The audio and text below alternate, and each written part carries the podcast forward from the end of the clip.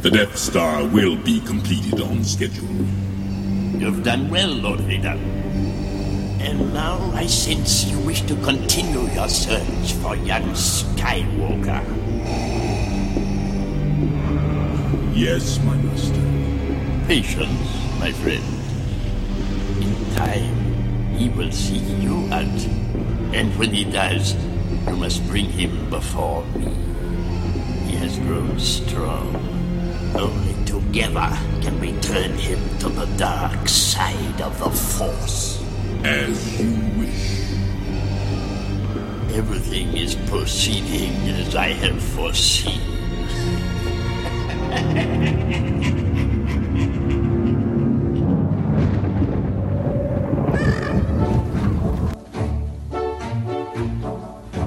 Welcome to the Wampa's Lair podcast. Deep in the bowels of the frozen ice caverns of Hoth, our hosts, Carl Leclerc and Jason Hunt, discuss all things Star Wars. So join the conversation and hang out here in the Wampa's Lair.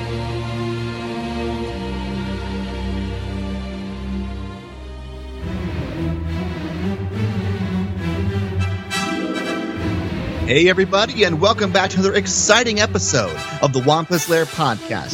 This is episode number 293. Hello, villains. Hello, my villains. Hello, my honey. I'm, as always, of your hosts, Jason Hunt.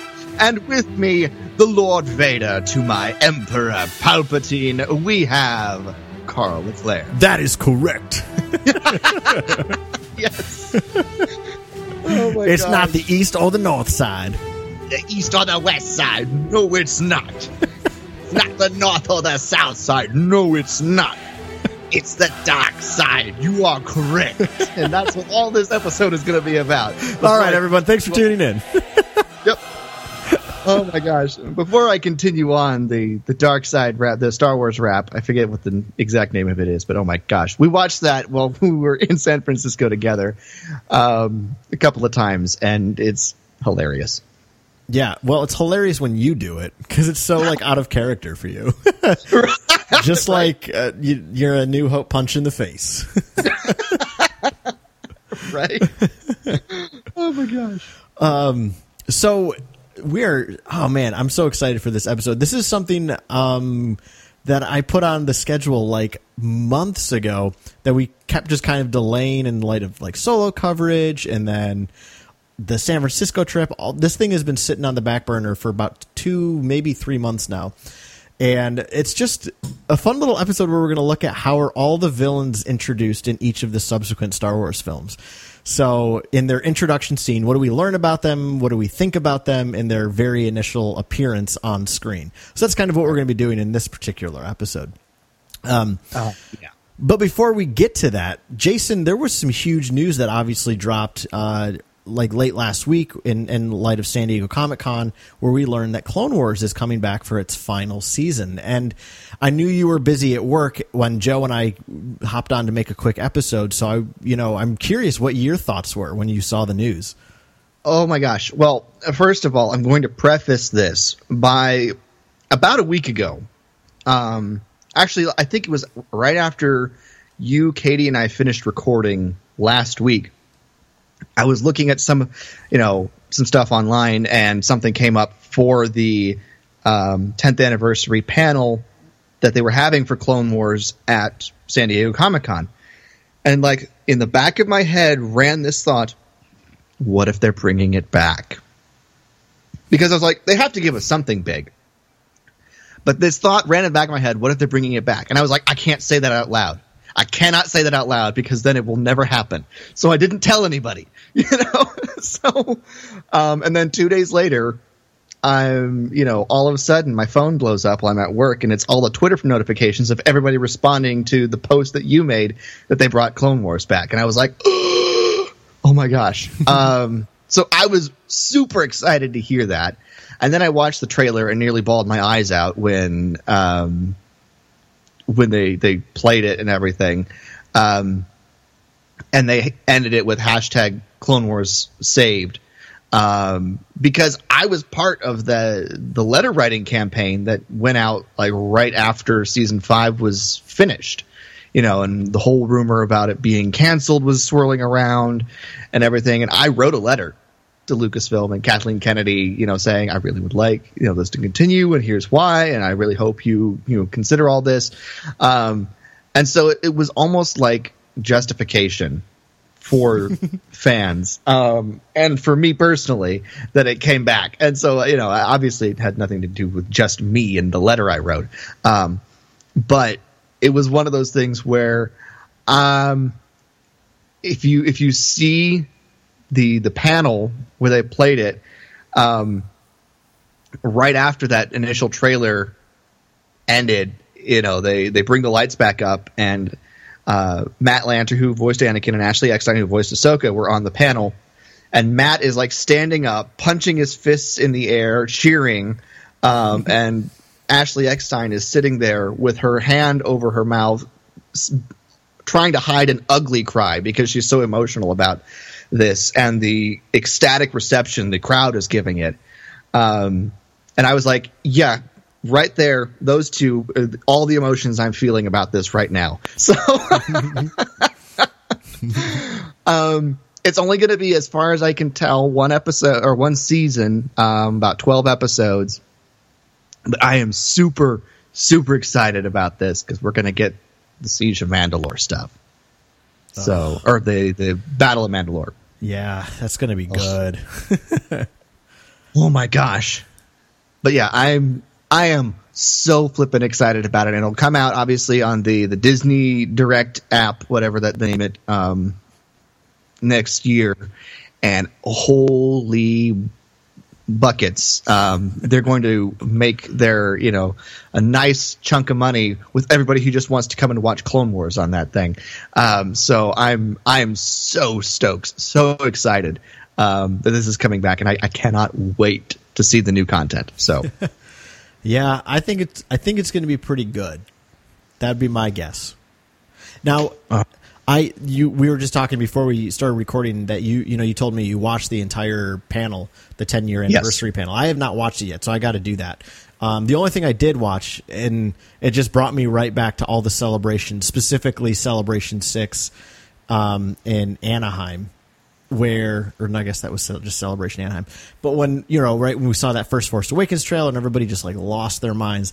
But watching somebody just you know recorded the audience's reaction, and it's just Yeah. like it's that's what gives me chills, right? Like that's the best thing about these things. Now, when I watched Yes. that at home, the trailer for it and everything, like I was excited. It was cool. Um, but there's something about watching that in a huge community of Star Wars fans that can't be beat. So I think I watched the video of the fan reaction almost as much, if not more, than the trailer itself. so Oh, same, same. I mean, I watched the trailer a couple times, and I was like, I gotta get, I gotta know what the atmosphere was like in the room, and so I found that that video as well, and I watched that several times as well. And you know, everyone's cheering and hooping and hollering, and then it says, um, "A war left unfinished." Dot dot dot. Until now, and then everybody just went, "What?" and lost their minds, and I was like, "Yeah, me too." So, I mean, I would have loved to have been there in the room when it happened, and I I got to ask Riley and Bethany about it because they were there. Um, so, but oh my gosh, I'm super excited now, and and yes, the audience reaction got me jacked up with excitement all over again. Yeah. Um, but yeah, uh, Dave Filoni did say on the panel because they played that at the end, obviously, right. um, and he said a few quick things about it over the noise of people hoop- hooping and hollering, saying "Love you, Dave." Um, uh, before they played it again to close out the panel, but he said, you know, we've we've you know gotten some of the first you know finished uh, scenes back from from the animators, um, and he was worried that they wouldn't be able to recapture the look and the feel and everything that they had for the series. And he's like, "But no, it looks amazing. It looks great, and I think you'll really enjoy it." So um, that's exciting. So he's he's pleased, and it seems to live up to the standard that he's looking for for when it comes to Clone Wars. So um, yeah, that's going to be a big deal. In 2019. yeah, 2019 is going to be a huge year. You got the launch of that app, you've got Clone Wars coming back, and of course, you've got Episode 9.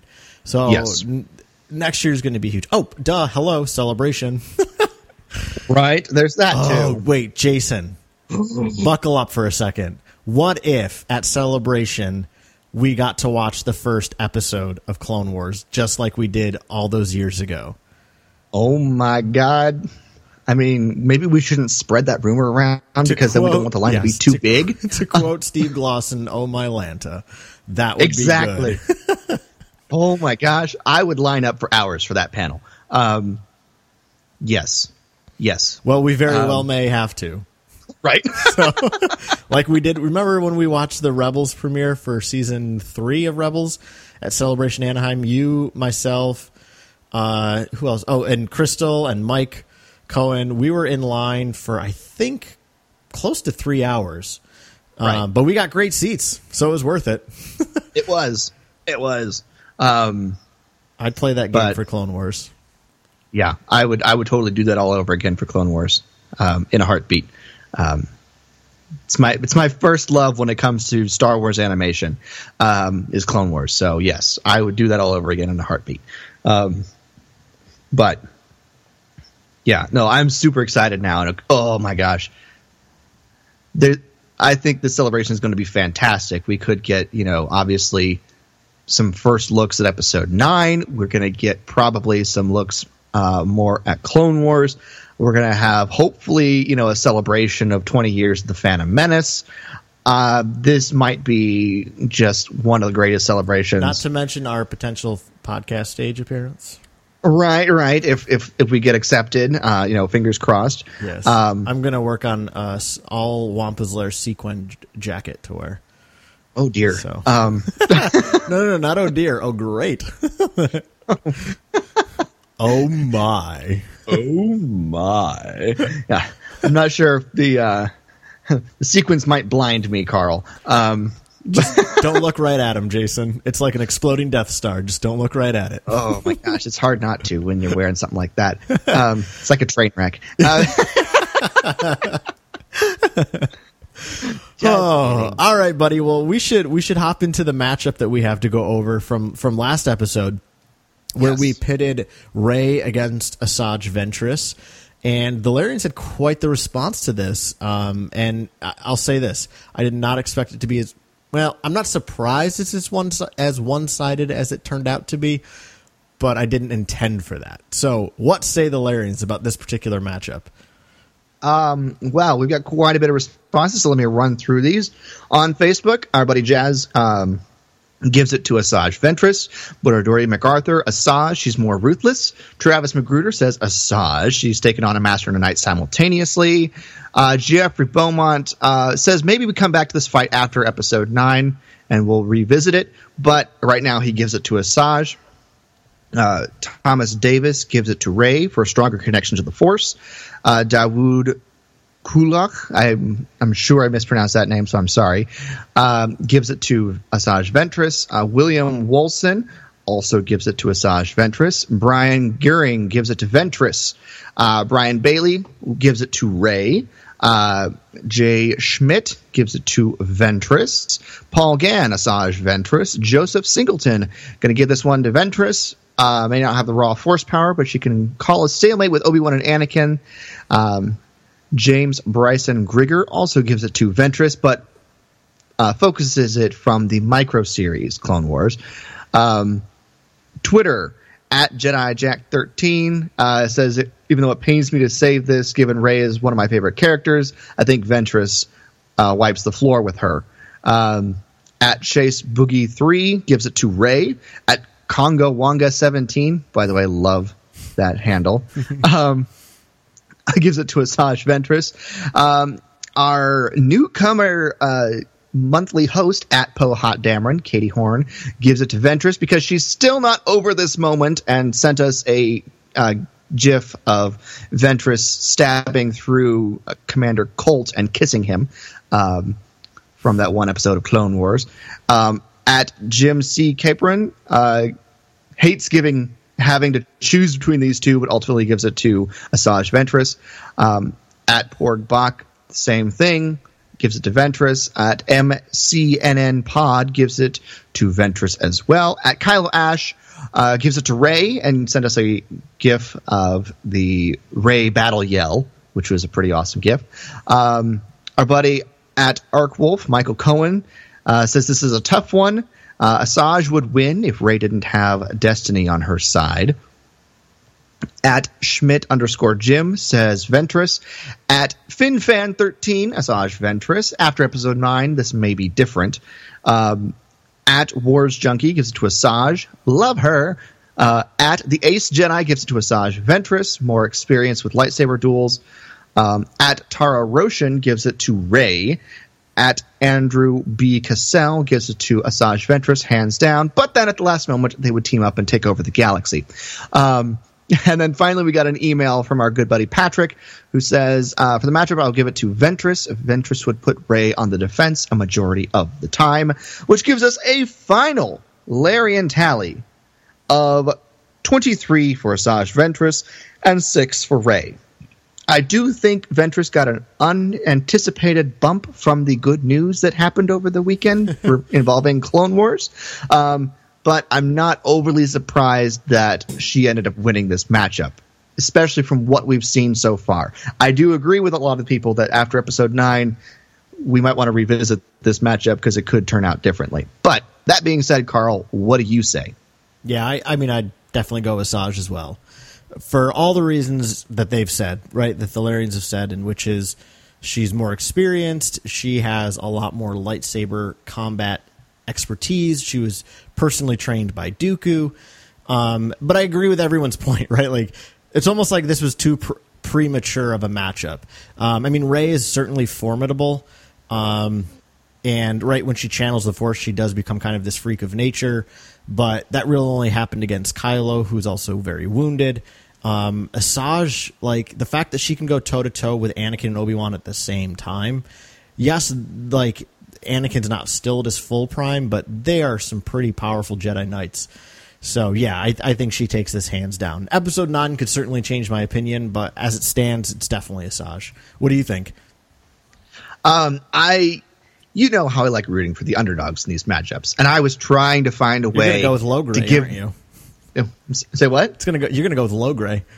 No, I mean, obviously. um, but um, I was trying to find a way to give this to Rey, but at from what we've seen right now, I can't. Um, I do think she would put up a really good fight. Um, and when it comes to pure uh, force potential, I think Rey's got Asajj beat. But Asajj has all the the technical skills with lightsabers that Rey does not have. Um, and and I think in the end that wins the day. But I think the the what helps tip it in Asajj's favor also is that Asajj's other tactic is to get inside the head of her opponent. And I think she would take advantage of Rey's naivete and really get in her head at this point. Um, now, again, I think this all changes after we've seen episode nine. Uh, but right now, from what we've seen, I think Asajj gets in Rey's head, takes advantage of her naivete, and um, uses her skills to um, find the holes in Rey's defenses and win. So I'm going to give this one to Asajj as well, which gives us a final tally of 25 for Asajj Ventress and six for Rey. Um, and again, like I said, I think that Asajj Ventress may have gotten a slight bump considering the good news we got out of San Diego Comic Con involving Clone Wars, but that was not our intention, but it Yeah. just sort of happened that way. Right. Yeah. I mean, I was thinking of this matchup before we got that announcement because, like I said, I uh, I've been rewatching Clone Wars. I'm just starting season two, and uh, I just that is such a darn good show. It is. It is. Um, and I need to go back and start watching it again too. I was doing like you know episode reviews on our Facebook page for a while, and then kind of stopped. I need to pick that back up again. Yeah. You know, um, I have to go back to work in a little over a week and a half, and I don't know what I'm going to do because I've had so much time to consume Star Wars. So students will be coming into my office, and I'll be like, "Hold on a minute, I'm finishing an episode of the Clone Wars." don't tell my boss. They'll probably be like, "Okay, Right? Can I watch with you? yeah, Yes, please. yes, you can, but just shut up." Do um, not disturb the Clone Wars. no, it's not. Oh my gosh. Oh my gosh, it's not the wait. What? I don't remember how it goes. It's not the east or the west side. No, it's not. It's not the north or the south side. No, it's not. It's the dark side. You are correct. I've got like that whole Emperor Vader chunk probably pretty well memorized. Um, but yeah, I should probably stop before I scare off people. Um, it's amazing. Don't apologize. Wish my internet would work. I was trying to pull it up, but my internet for some reason doesn't want to work. Um, Gangsta rap? Is that what it's called? I think so. Um, well, anyway, that's totally fine because you do it well enough. Um, so yeah, we have a uh, we have a poll for you at the end of the episode, so certainly stick around for that. Um, but like we said at the top of the episode, uh, this episode is all about those intro scenes of our villains in the Star Wars films. Um, so obviously we are sticking to the films uh, specifically, and we're kind of doing this in a weird reverse order where we're going to hit the two standalone films and then go f- descending from episode seven to one, and looking at the the intro. of the, Episode eight. Thank you. Episode eight. Yes. Gosh, there's quite a few of them. um, Yes. and uh, yeah, so it's it's kind of the like the main villain of of that particular film or or something like that. So uh, some of the some of the movies, specifically the prequels, you might be like, well, this person's the main villain, but um, but we're we're we're doing this our way. um, and so I want to start with the introduction of Dryden Vos in in Solo, and that's actually what gave me the idea for this episode. Um, one of the times when I was watching the movie, I absolutely love the way Dryden is introduced, right? So we have Beckett and Han coming in with Chewie, and you know one of his attendants says, um, "Dryden will be with you shortly. He's just finishing with a regional governor." And then boom, we go right to him killing the regional governor. Right. This is a guy not afraid to get his hands dirty. He's using a vibro knife, which, by the way, we've never actually seen in a film yet. Like we've heard about vibro knives for decades now, but we've never seen one on screen. Now I could be wrong. There's probably somebody sitting home right now with their solo uh, ultimate guide. They're like, actually, that's not a vibro knife. It's a blah blah blah. And if that's the case, I apologize. Jason, you've got it, don't you? I, I do. I'm going to pull it up and, and just confirm what exactly it is. Perfect. but yeah, like I'm saying, you know, it's such a great introduction of the villain of this movie and why you should be afraid of him. Um, you know, th- th- there's even you know a regional governor. Yes, we don't know anything about this regional governor or anything even particularly about the planet that they're on, but we just know from our own vernacular, governors are powerful people. They're people of influence, and here you have Dryden killing him by his own hand um, and just doing it so viciously. And I think that's really important because it sets up right from the get go that this villain is not someone to be crossed. And he's very much a mob villain, right? The sense that he'll get his hands dirty, he'll do the dirty work, which is a redundant sta- statement. I apologize. Um, and, uh, you know, this is something for our heroes to be afraid of. So I really love this intro of Dryden. Oh, and Dryden's a fantastic villain. He, I love him. So yes, I and we've we've kind of heard about him as soon as uh, Beckett mentions you know Crimson Dawn. Uh, he brings up Dryden Vos and how he's not someone to be crossed. Um, and you know he, he's even uh, mentioned in the in the when he, Beckett tells uh, Han, "No, you and Chewie don't come with me. Dryden Vos doesn't know who you are." but he knows me. And so he's trying to help protect Han and Chewie from Vos. And so when you've got Beckett, who technically doesn't have any required loyalty to Han and Chewie at this point, saying, No, I'd rather you not meet him because then he knows who you are. Um, you're already like, Okay, who's this guy and why is he so scary? Um, and then you're right, he's just dealing with the regional governor and um, stab, stabbity stab, and he's like, you know. He's like, oh, it's nothing. You know, it's a party. I get all worked up. Silly, you know. oh, is that all, Dryden? Um, but yeah, no, I, I think he's a great villain, and his introduction is pretty awesome uh, because, like, you're right. It, it, it says he's not afraid to get down and, and do what must be done, you know, uh, do the dirty work, and he doesn't suffer any fools. You know, you cross him, you fail him, you're dead essentially. You know, there is no real room for wiggle room on that. Um, and he has no qualms about killing you, about, you know, exacting that punishment. Um, and he keeps track, very meticulous track of who owes him, who's failed him, what and where there there are in their ledger, so to speak, uh, when it comes to his favor. So he's a he's a conniving, very meticulous villain who has these outbursts of you know rage, and it's scary sometimes. yeah, yeah, and and clearly even manifested on his face the way his scars change and become deep red and um yeah, the the blood rushes to his face because of the emotion. They become much more prominent and it's yep that's uh it's kind of freaky but cool yeah. i like it yeah i love how vicious he is but also how well i mean to be fair that first shot of him is just one of viciousness but like, you know you you nail it is then he immediately goes into this you know i get all worked up it's a party, you know.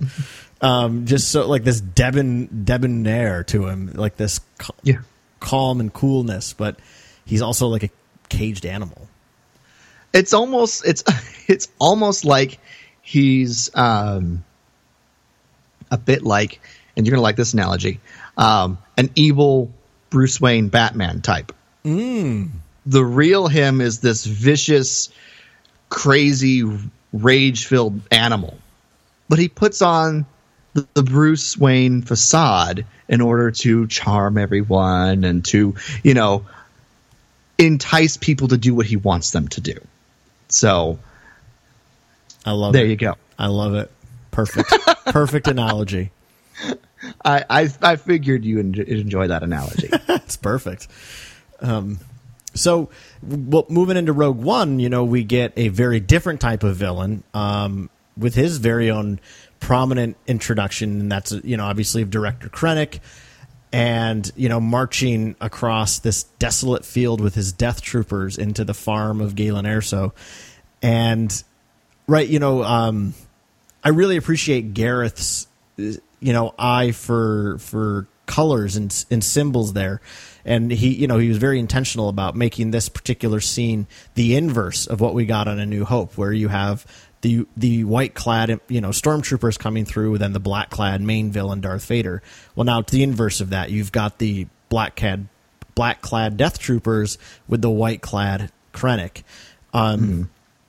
and Krennic is you know there's something very stately to him right? The way he first shows up, the way he's marching in.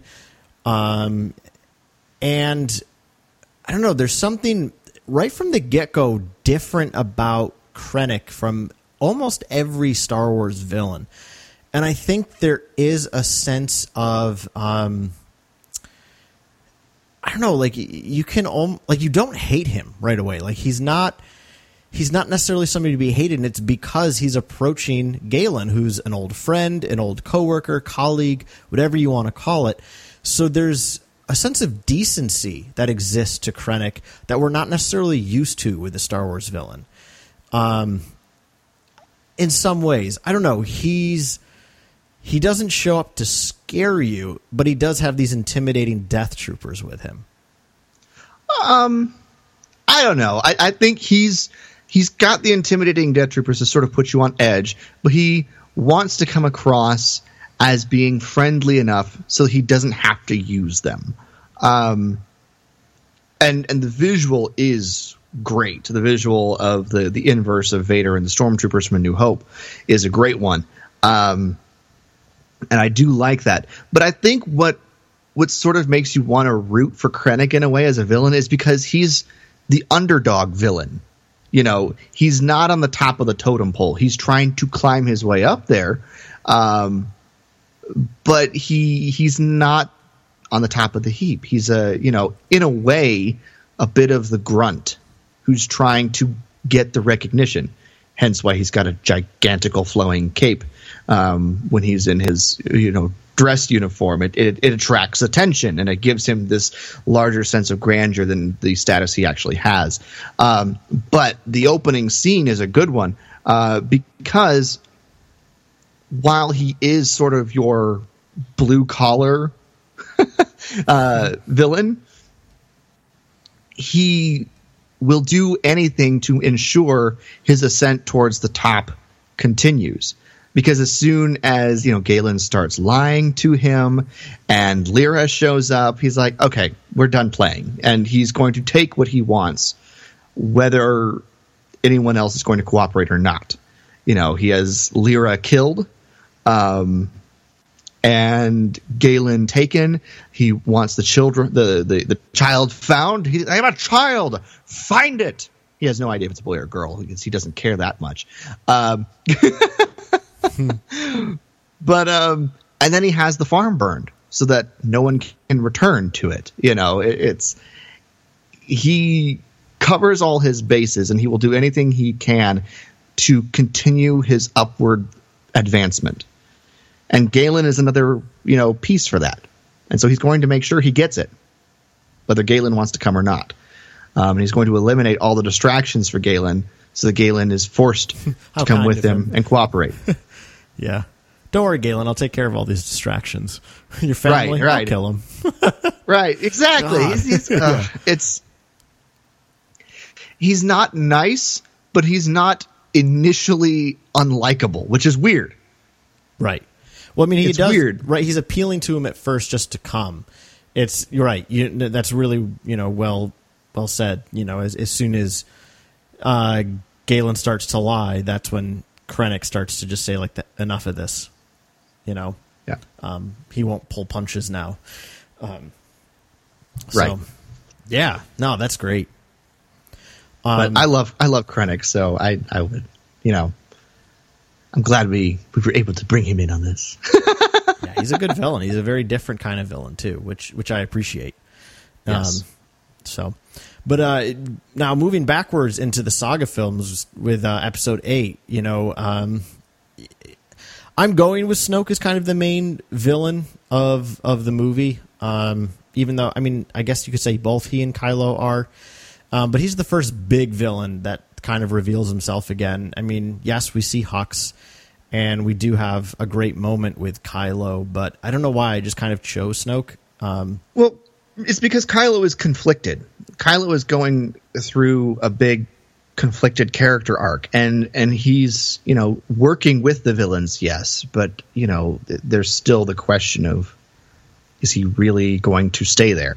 right. Um, so I, I do think Snoke plays the the head villain role best in uh, Last Jedi.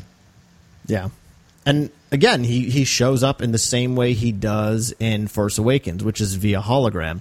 But this time he's just a disembodied face, fig, you know, like literal head. And he's huge and scary and and and kind of haunting. I mean, there's something about Snoke that's creepy. Um, Yeah. I think that we even got in Force Awakens, but now right here too. You know, there's a slyness to him, General Hux. You know, I don't know. It just he just makes me think of like the serpent in the garden. You know, there's just something very sinister about him, and um, you know what's huge about this scene is he embarrasses and belittles Hux in front of his entire bridge. Right, Hux Yeah. is this you know he's like this you know big time general in the first order um, i mean everyone in the military knows him and knows how powerful he is and here you have snoke slamming him to his face and just belittling him um, and showing his anger. You know, uh, Snoke is, um, I mean, he's just going to be ruthless. If you displease him, he's going to be ruthless. Yeah, no, it is, and and he's um, going to ensure that everyone respect is not the right word fears him, um, and by doing that, he shows up as larger than life when he's in hologram form. Um, like he did in uh, Force Awakens, and like the Emperor does um, in Empire Strikes Back.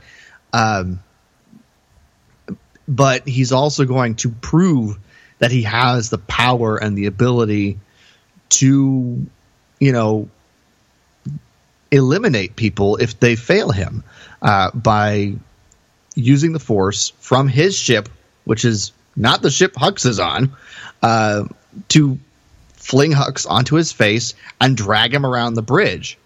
Um, it's uh, it's quite the show of force. Pardon the pun. um, but uh, the show of strength, and and it's he he doesn't take failure well, like many of our villains. Um, and he's going to make sure everyone remembers it. And so he's going to create this humiliating situation for Hux, so Hux doesn't forget anytime soon. But it also means that Hux is going to have to do things more ruthless and more uh, aggressive next time in order to regain the respect amongst his his officers and subordinates.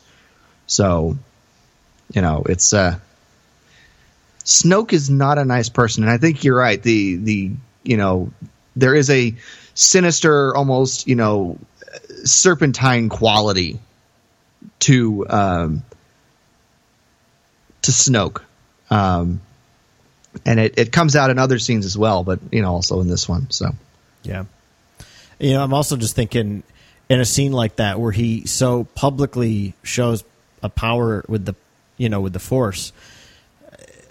I think that might be something different than the Emperor, right? You know, I, I'm sure by the time we get to the original trilogy, much of at least the Senate, if not the galaxy at large, is aware that Palpatine has the power of the Force.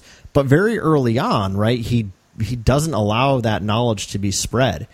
Um, so I don't think you maybe would see the Emperor using the Force so willy nilly in front of others. But Snoke, I mean, it's very clear for Snoke, it's no secret that he is powerful with the Force, and he'll use that at his beck and call.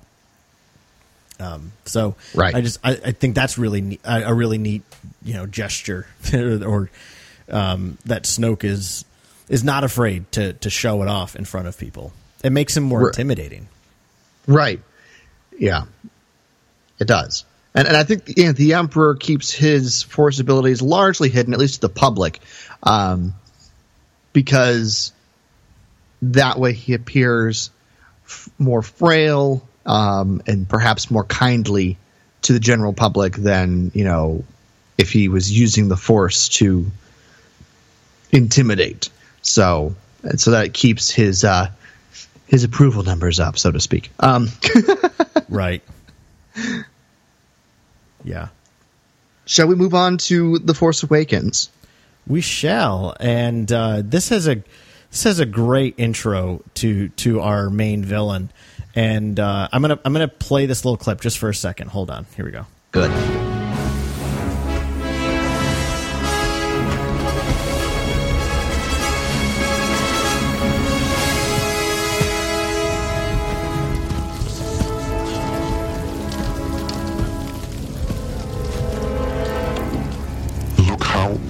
Old you've become. Love it. I, I could play Yeah. both. Ah, This was something my my last gal pal and I would always re- reenact this scene. We would take turns being either Lor San Tekka or Kylo, and I loved it.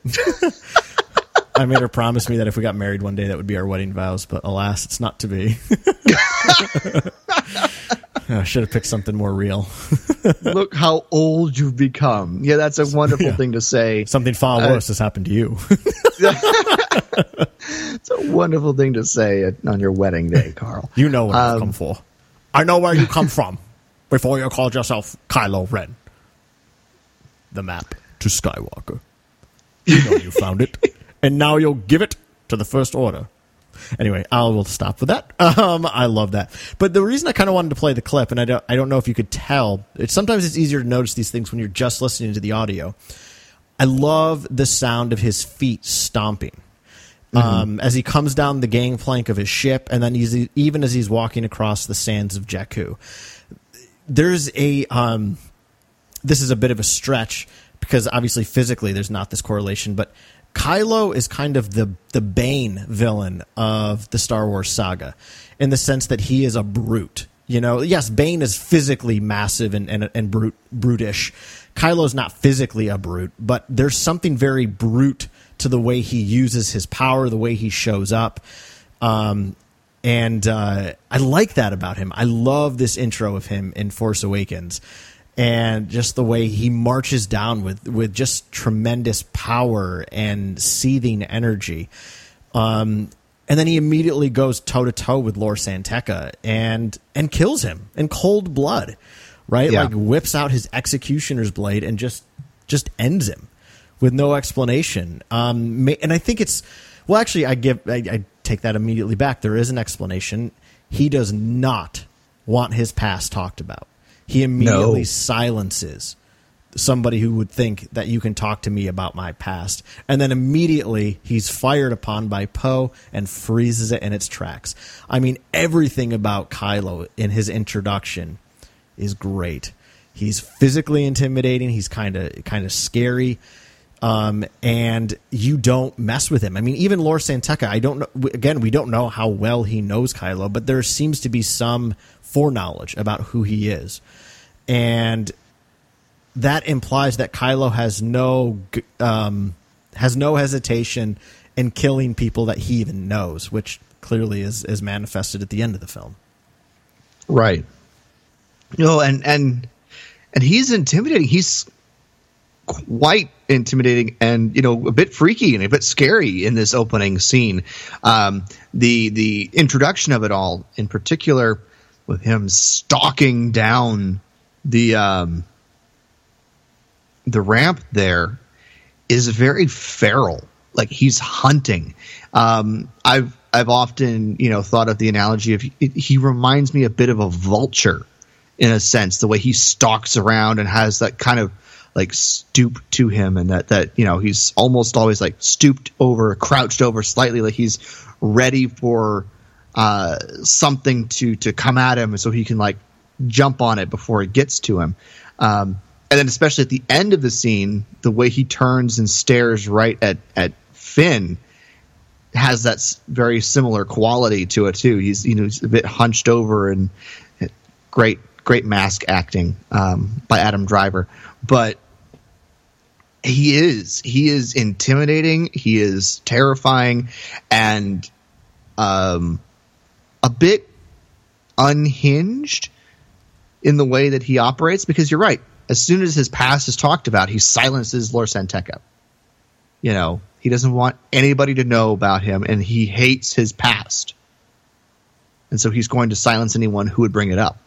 Um, and so it, it, it is a fantastic opening uh, scene for this character, and it's it is incredibly reminiscent and, incredibly in the same vein of Vader on the Tantive Four.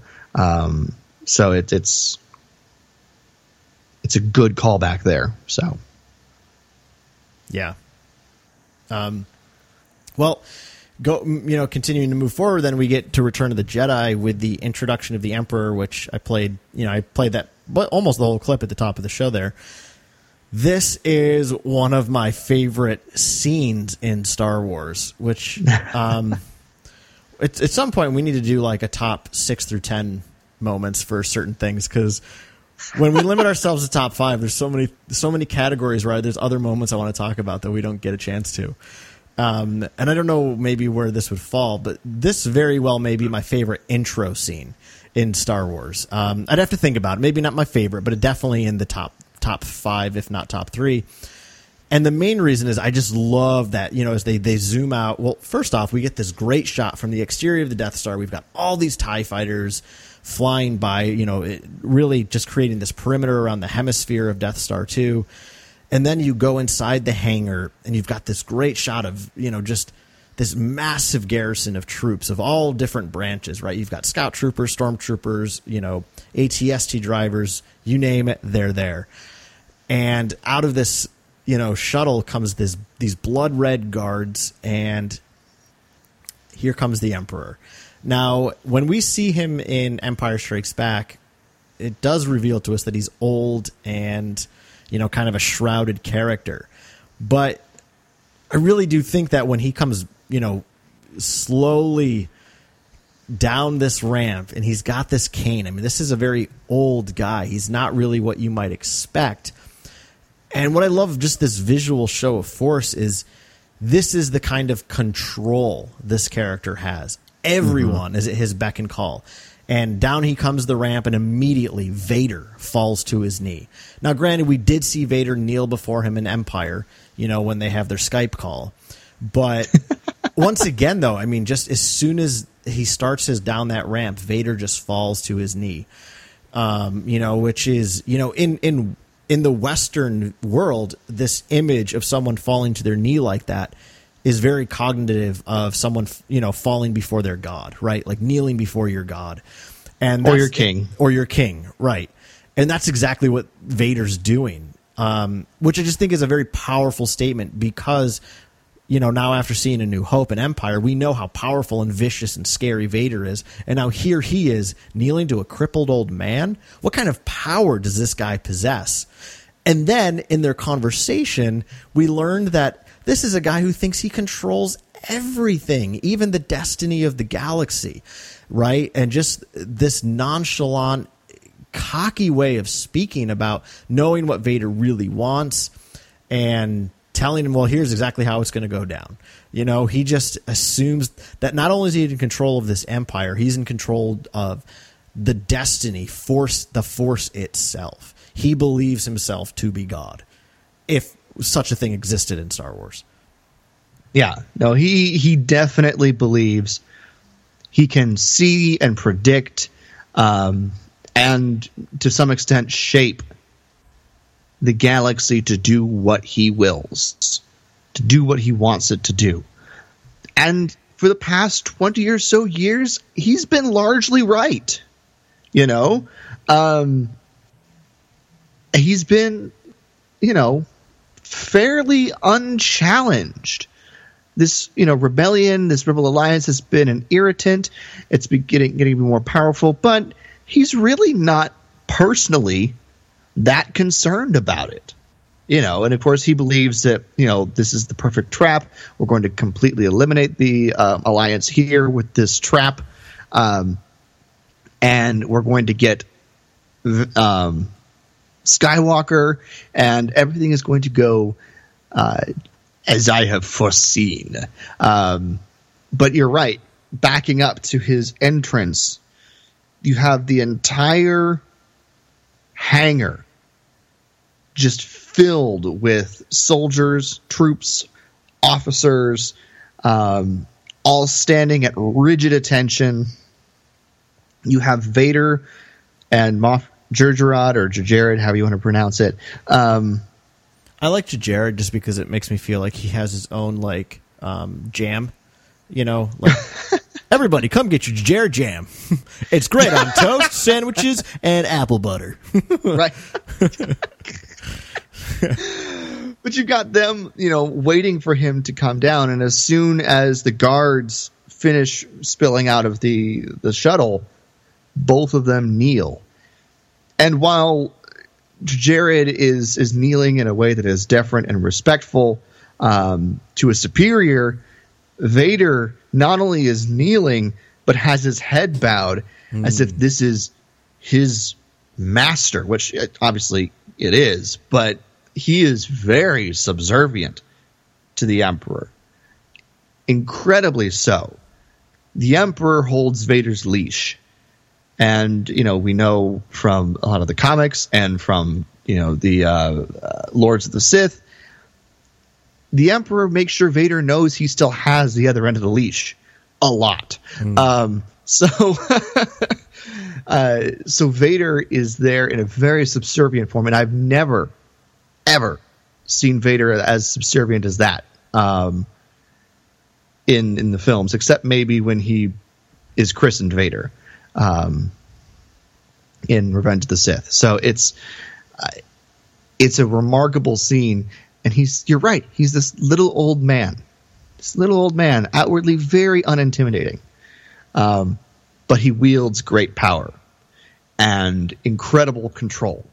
Yeah. The Emperor did not have an Uncle Ben in his life to tell him that with great power comes great responsibility.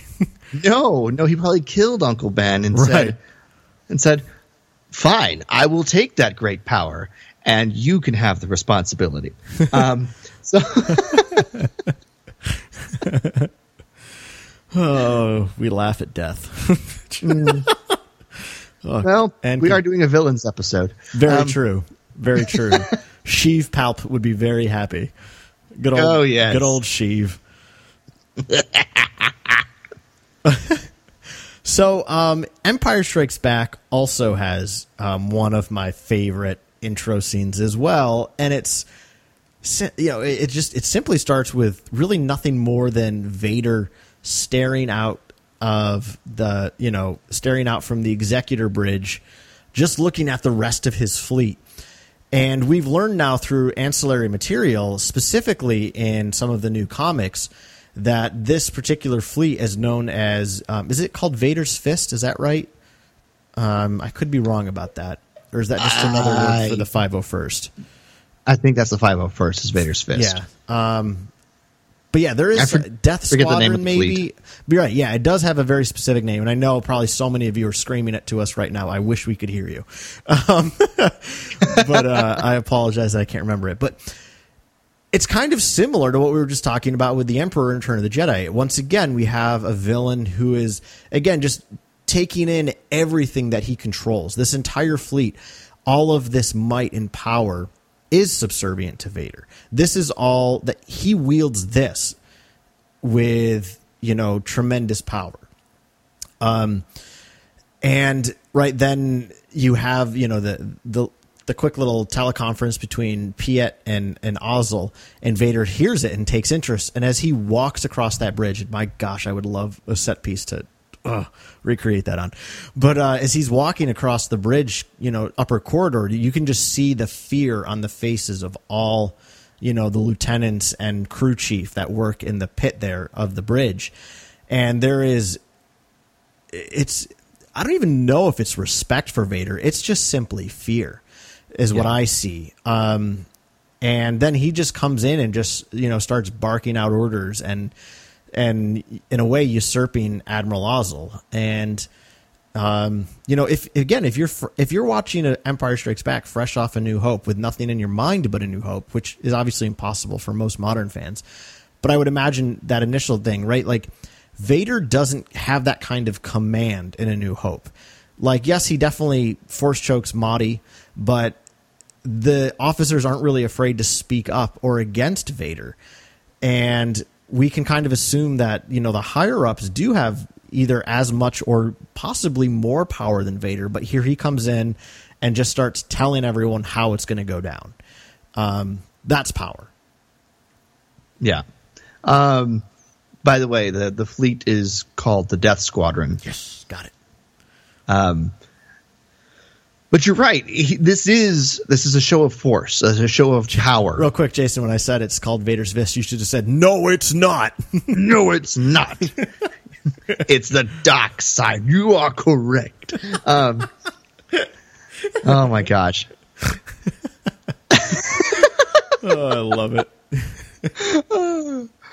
But but to go back to this entrance, uh, you're right. It is it is a show of force, a show of power, uh, the power that Vader now wields, uh, because we get the um, all the shots of the fleet as the Imperial March begins to play, and we we see the growing shadow of uh, the Executor over the smaller Star Destroyers and we finally get to see it and then we go onto the bridge and there is Vader and he is surveying all of his command you know and, and and it is a powerful statement because this is a very incredibly strong and deadly um, armada that is being brought to bear against the Rebel Alliance, and it is all under the command of Vader.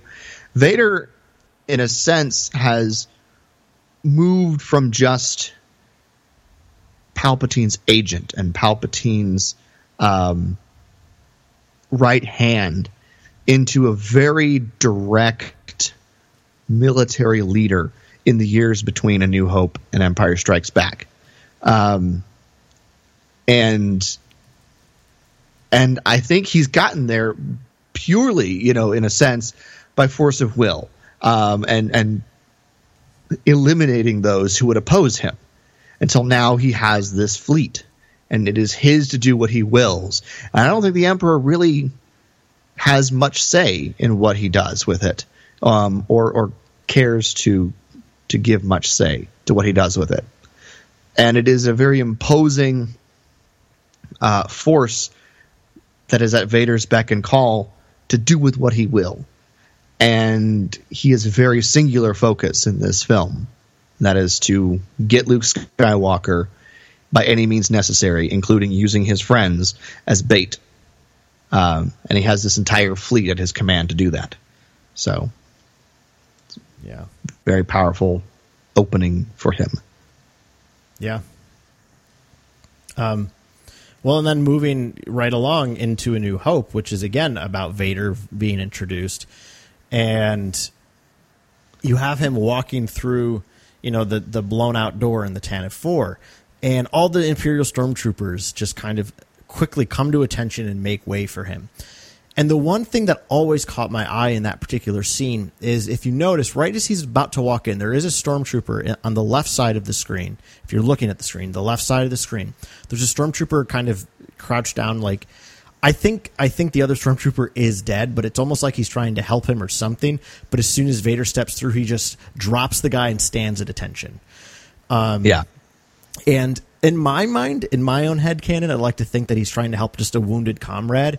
But even but at the sight of Vader, it's like nope, there's no sign for mercy, not even to our own, you know, fellow soldiers. He just immediately jumps to attention. Again, that's the kind of power that Vader commands. Um, and and I really really uh, appreciate that. Um, and I also like the way they shoot that particular scene. The way that George kind of angles, you know, when he first comes in, yes, it's looking right at him, but then as he marches down the corridor towards us, you have the camera kind of below him looking up, right? So it's this very dominating shot of Vader as he's marching almost onto you. Um, and then, even though this isn't exactly that same scene, but then we immediately, the very next scene with Vader is him holding a dude with one hand by the throat, which is Yeah. where he kills Captain Antilles. And again, this is when when looking at all these scenes we're looking at in this episode. This is one of my favorite ones because of that. Because of again what it says about Vader. Very similar to Dryden's introduction, is one of the very first things we see Vader do is strangle a man with his bare hand. Hand, not hands, hand. So Yeah. again, kind of like Dryden, um, Vader too is not afraid to get his hands dirty, and you know um, he's not going to mess around. And now, in light of Rogue One, we definitely know how how blatantly Antilles is lying to him here. Um, Oh yeah. but it also shows again like how Vader's not really scared of somebody even with the clout that a guy like Antilles has, right? He's claiming that the, that you know this is very clearly a ship that belongs to a prominent imperial senator. Um, Antilles is is high up as well. Claims to be on a you know a peaceful mission, a, a, a diplomatic mission. Vader doesn't care, um, and just snaps his neck and Yeah. tosses him like a rag doll. Yeah. Yeah, this is the classic Star Wars bad guy entrance. This is the most iconic, you know, when you think of a Star Wars villain entrance, this is the first one that comes to your mind.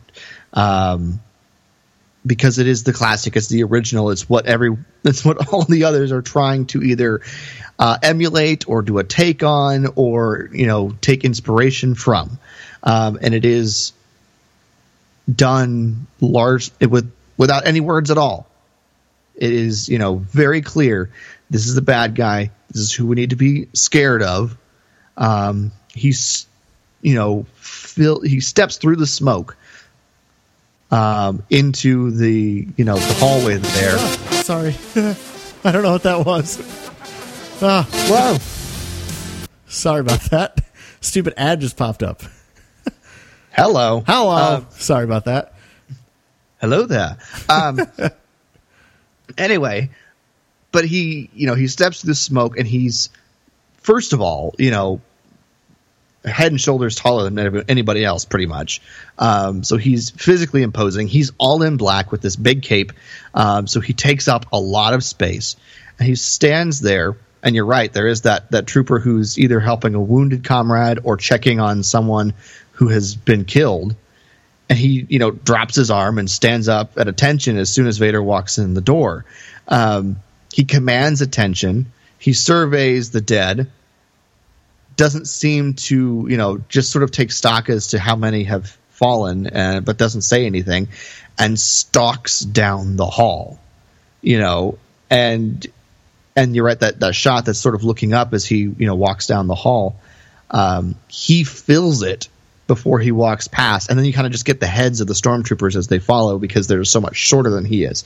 Um, but um, and then it does kind of continue into the the killing of of Antilles, which is you know obviously very intimidating and a bit scary. And then he you know as soon as he's done choking out Antilles and throwing him to the wall, he whirls around to his you know his troops there and says, Commander, tear the ship apart until you found those plans and bring me the passengers. I want them alive.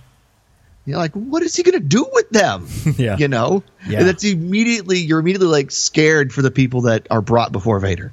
Um, and, and it is so iconic, this entrance. It's so, with the music, with the colors, with, you know, the way it's shot, it is so iconic and it is the quintessential, you know, villain entrance for Star Wars.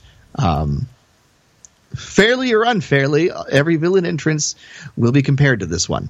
Um, so, uh, but yeah, Right. it's it's a great one, and and there's no denying the power of it. Yeah. Well, so transitioning into the prequel trilogy, um,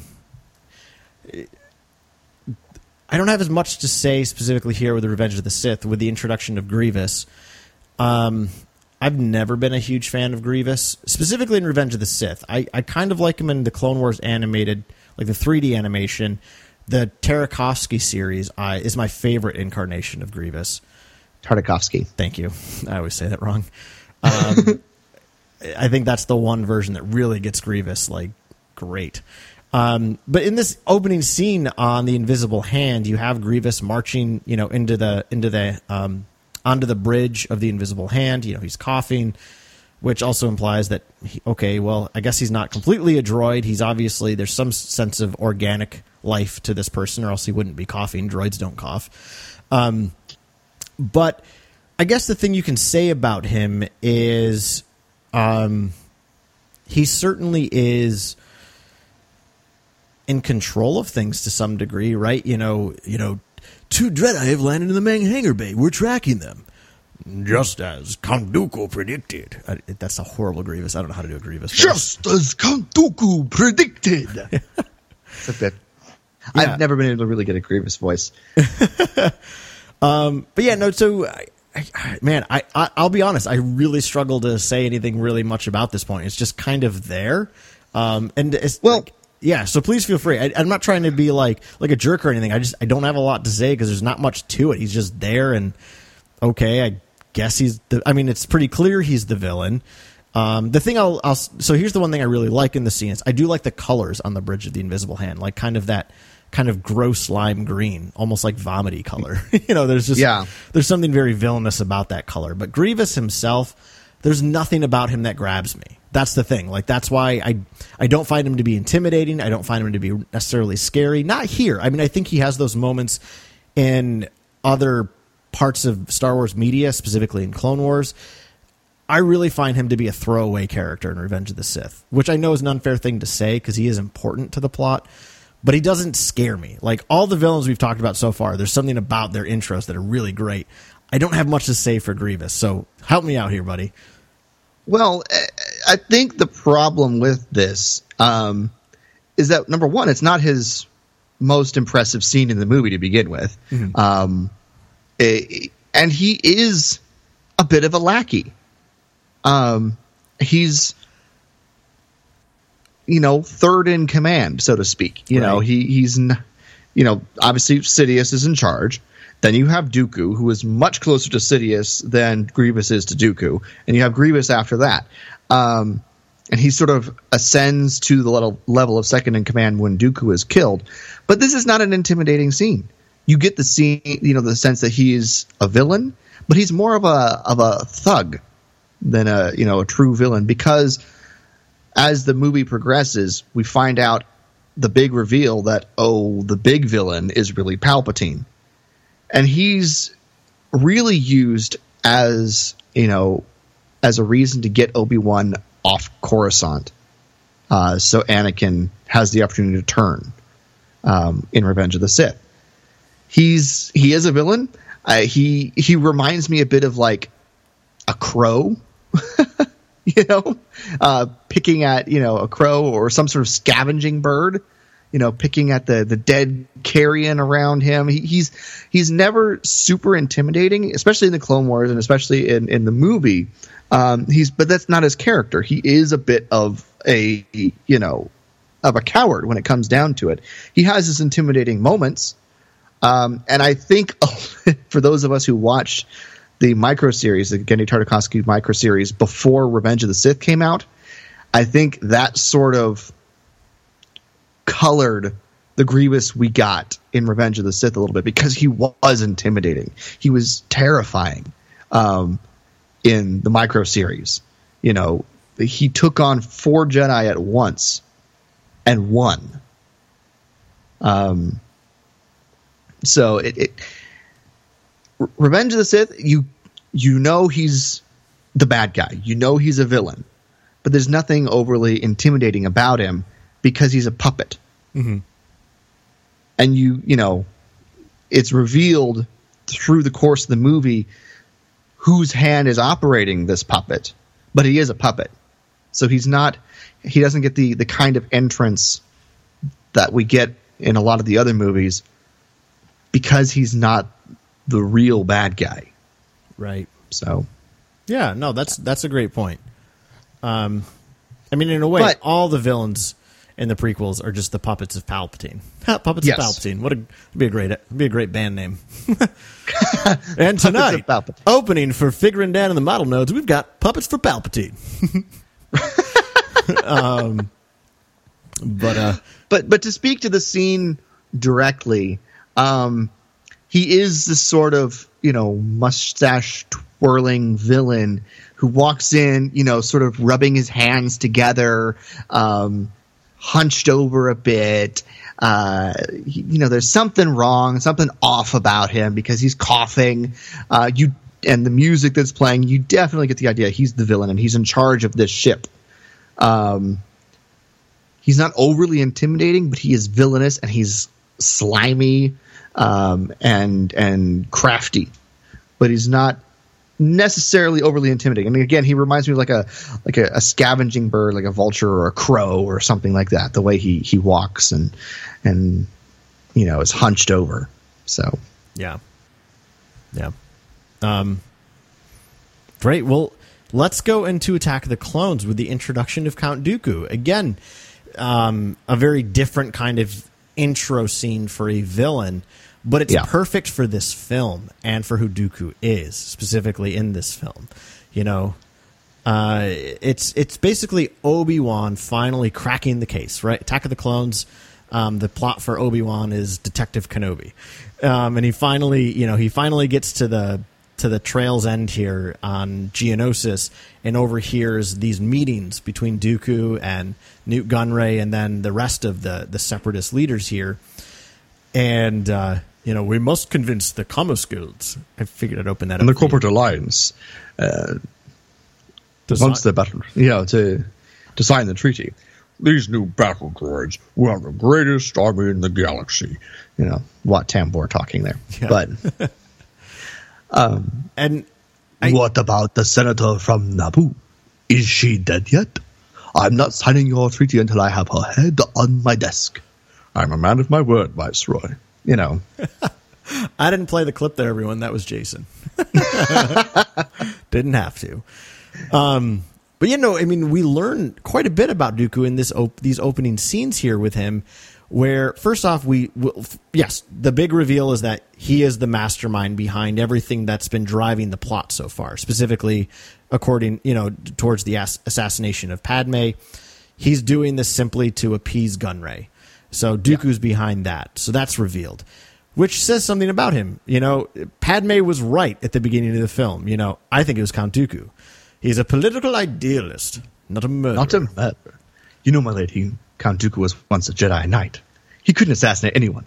It's not in his character. Shut up, Windu. You're the worst. Windu's going to be going out the window very soon. Thank the Force.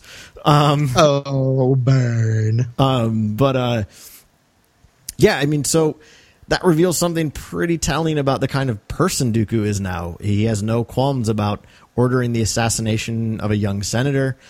Um, but then you see him sitting with these other, and again, this is a very different kind of villain, which I appreciate. You see him sitting with these other, you know, separatist leaders, but he's the charismatic one. He's the one who's bringing everyone together. Um, and then making their plans known by saying, you know, when their battle droids are combined with yours, there shall be an armor greater than any in the galaxy. The Jedi will, you know, uh, The Jedi will be overwhelmed, yes, and the Republic will, uh, will answer any of our demands. right. So, So you've got Dooku, as far as we can tell, masterminding everything. Now, granted, yes, at the end of the movie, we know it's actually Sidious. But at this point, Dooku's at least the figurehead of all of these mysterious actions. Um, Yes. And it just, in a way, shows the uh, charismatic leadership of a guy like Dooku. Now, you could never see Darth Vader sitting at a table like that. He'd just be force choking everyone and making them do it. Dooku has a different tactic. He's good at talking. He even refers to them, my friends, right? Like, there's something very manipulative yet endearing about his character. Um, he's a very different kind of villain, and I like it. yeah.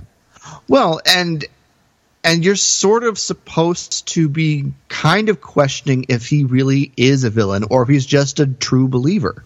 Right. Initially. Yes. Um, and obviously, as the movie continues to go on, you realize no, he is the bad guy. He's a Sith, you know. Um, but initially, you're supposed to be, you know, going, well, he was a Jedi. Uh, has he just does he just have a completely different ideology when it comes to the political makeup of the the, the galaxy at this point? Um, what is his deal? And you're supposed to be wondering, is he really that bad? You know, um, and so he he's he's still mysterious. While you get this introduction, you're left after this scene still questioning what is he really trying to do? You know, what is his place in all of this really?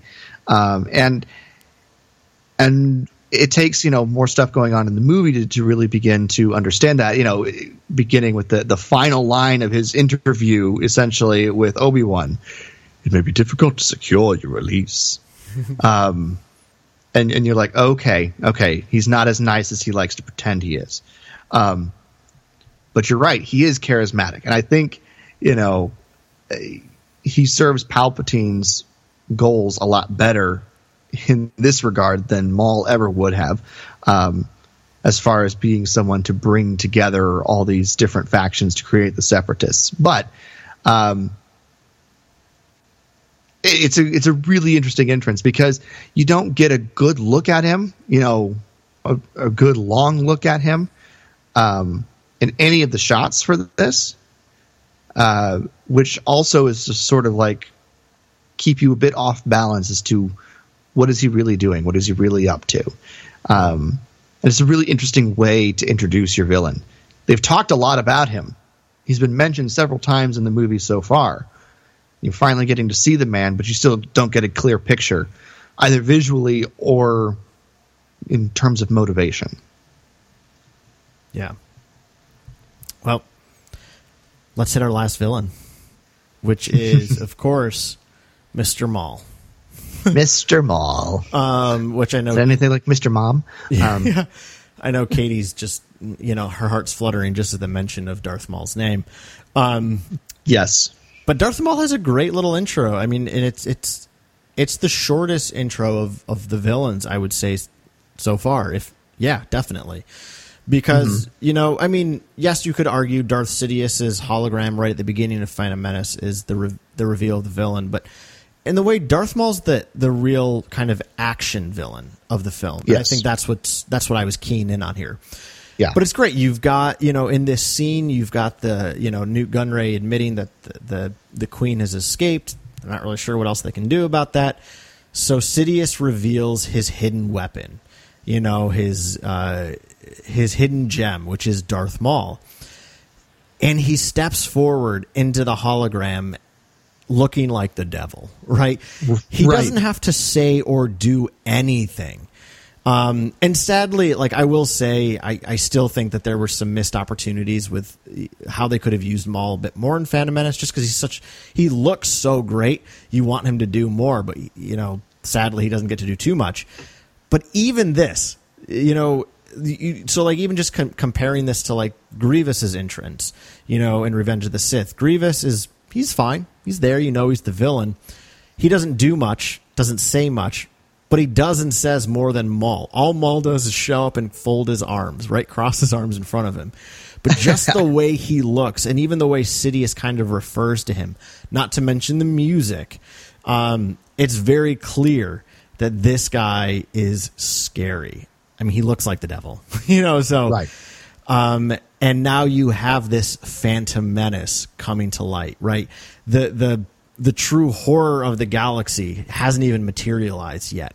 Um, it's it's been hiding in the shadows, but here it steps forward. Well, it's everything that comes out of nightmares. Yeah. It's this tattooed, horned, devil looking creature.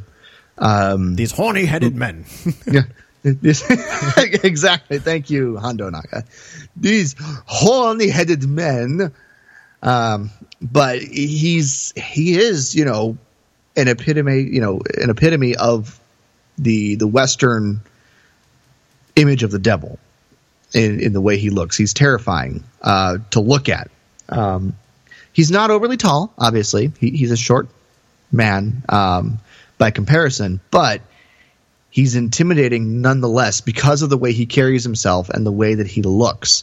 Um, and he just, I love how he just steps into view uh, of the, the hologram, and you, you get the music, you know, bum bum Actually, bum. here you go. know. I'll, I'll give it to you. I'll give it to you. It's impossible to locate the ship. It's out of our range. Not full of Sith. This is my apprentice, Darth Maul. He will find your lost ship.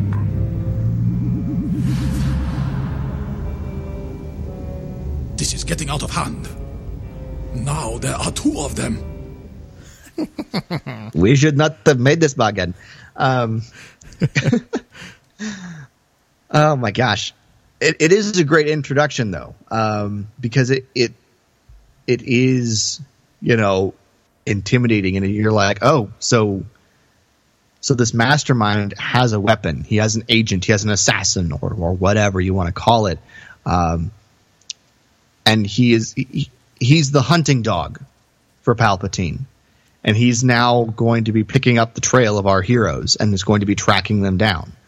Um, and and he's he just looks deadly, um, and it's a great entrance.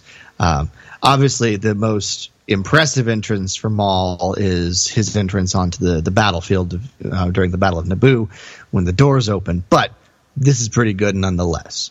So Yeah, it's it's good. Um, there we have it.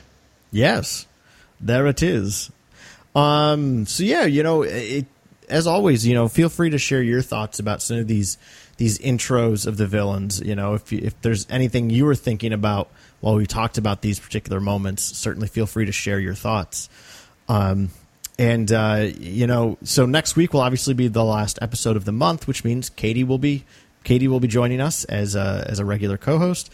As we said, she'll be at the end on every episode, and the episode next week I am quite excited about. I'm not going to say anything more than it's just good, and I love that Katie was like, "Why don't we do this?" And I was like, "Yes, you are the perfect person to ask to be on this show."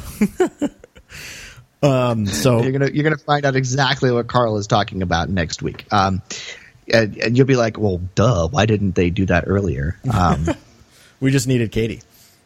I guess. to give yeah. go ahead.